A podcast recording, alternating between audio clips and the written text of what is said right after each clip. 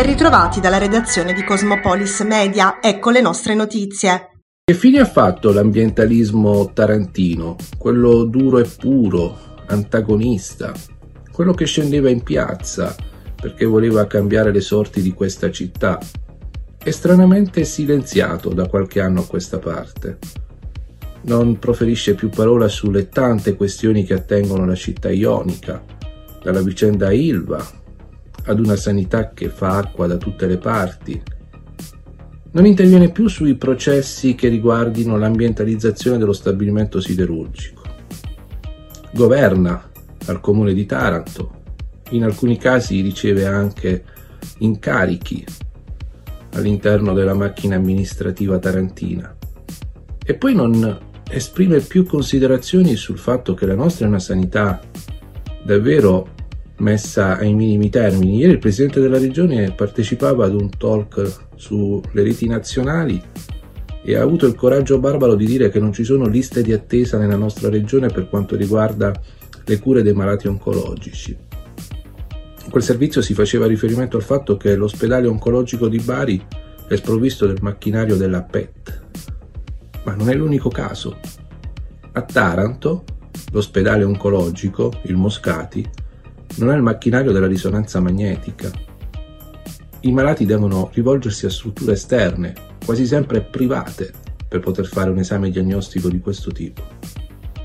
L'ambientalismo tarantino che ha fatto una bandiera delle proprie battaglie su questi temi, sceso in piazza, ha fatto parlare di sé tutta la nazione, oggi è stranamente in silenzio, acquietato.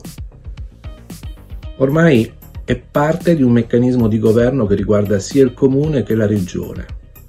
E ripeto, alcuni incarichi che sono stati distribuiti poco prima di Natale dalla giunta Melucci testimoniano come ormai la ricucitura tra quel mondo e la politica, quella da, delle istituzioni, quella all'interno del palazzo, sia ormai una ricucitura e una saldatura che non dà spazio, non lascia più spazio a quello che era definito prima un ambientalismo un po' talebano, tipico della realtà tarantina. Oggi tutto è tranne che un ambientalismo e di talebano non ha più nulla. Una truffa ben orchestrata ai danni di collezionisti di carte Pokémon. I militari della Guardia di Finanza di Milano hanno eseguito un sequestro preventivo di 439.000 euro a carico di quattro indagati, tutti residenti nella provincia di Taranto. Gli indagati attraverso vari account fingevano di vendere online le carte da collezione Pokémon, intascando poi il denaro senza mai consegnarle. La società titolare della piattaforma era così esposta alle rivendicazioni degli utenti. È stata proprio la stessa società a sporgere denuncia alla procura Procura di Milano, i finanzieri hanno così avviato le indagini, arrivando attraverso l'analisi dei rapporti bancari e dei contatti sulle utenze internet e telefoniche a identificare i responsabili. Sono ora accusati di truffa e nei confronti di uno di loro è stato anche ipotizzato il reato di riciclaggio di denaro. Coronavirus. Il monitoraggio settimanale dell'Istituto Superiore di Sanità segnala in Italia per la settimana compresa dal 6 al 12 gennaio 2023 un calo dell'incidenza dei casi di Covid. Sono infatti 143 ogni 100.000 abitanti rispetto ai 231 della settimana precedente. Scende anche l'occupazione delle terapie intensive che si attesta sul 3,1% e quella delle aree mediche attualmente al 10,1%. Nessuna regione italiana risulta oggi a rischio alto alto, mentre 7 presentano un rischio moderato, tra queste c'è la Puglia.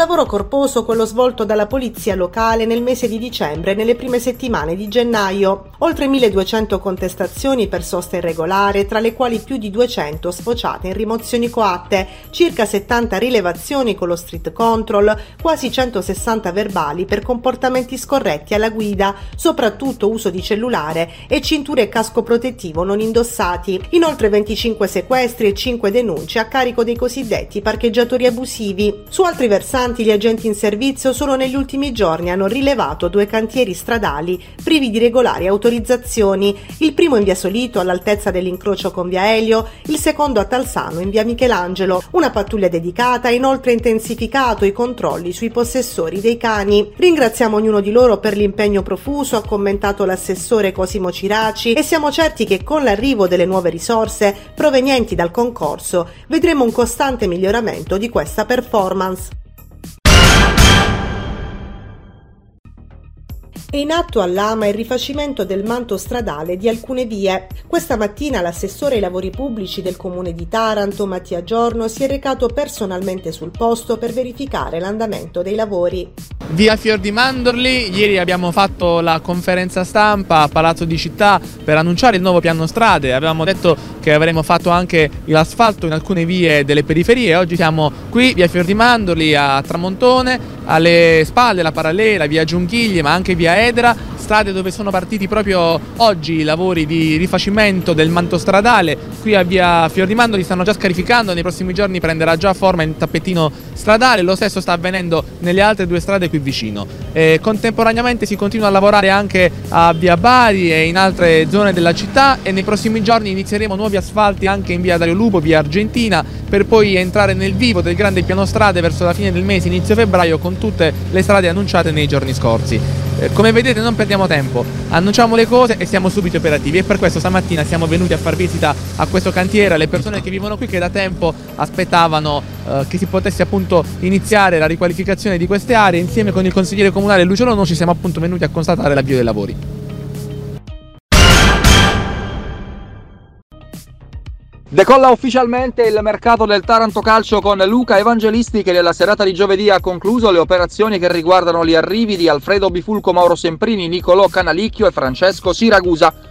Bifulco, attaccante esterno classe 1997 proveniente dal Padova, giunge in riva allo Ionio dopo aver ragranellato 49 presenze e 9 reti negli ultimi 3 anni con i biancorossi. Nel suo curriculum l'esterno cresciuto nelle giovanili del Napoli vanta 75 caps e 9 segnature in cadetteria con Carpi, Provercelli e Juve Stabia. Il calciatore si trasferisce in rosso-blu a titolo definitivo così come Mauro Semprini, attaccante centrale proveniente dalla Lucchese, club con il quale in questa stagione ha collezionato 16 presenze ed una rete. Non solo over per Capuano che già dalla prossima gara avrà a disposizione anche Nicolo Canalicchio e Francesco Siracusa. Entrambi terzini mancini, Canalicchio 21 anni approda in Puglio dalla San Maurese, Siracusa svincolato conta 51 gettoni con Avezzano e Chieti. Dalla redazione di Cosmopolis News è tutto, al prossimo aggiornamento.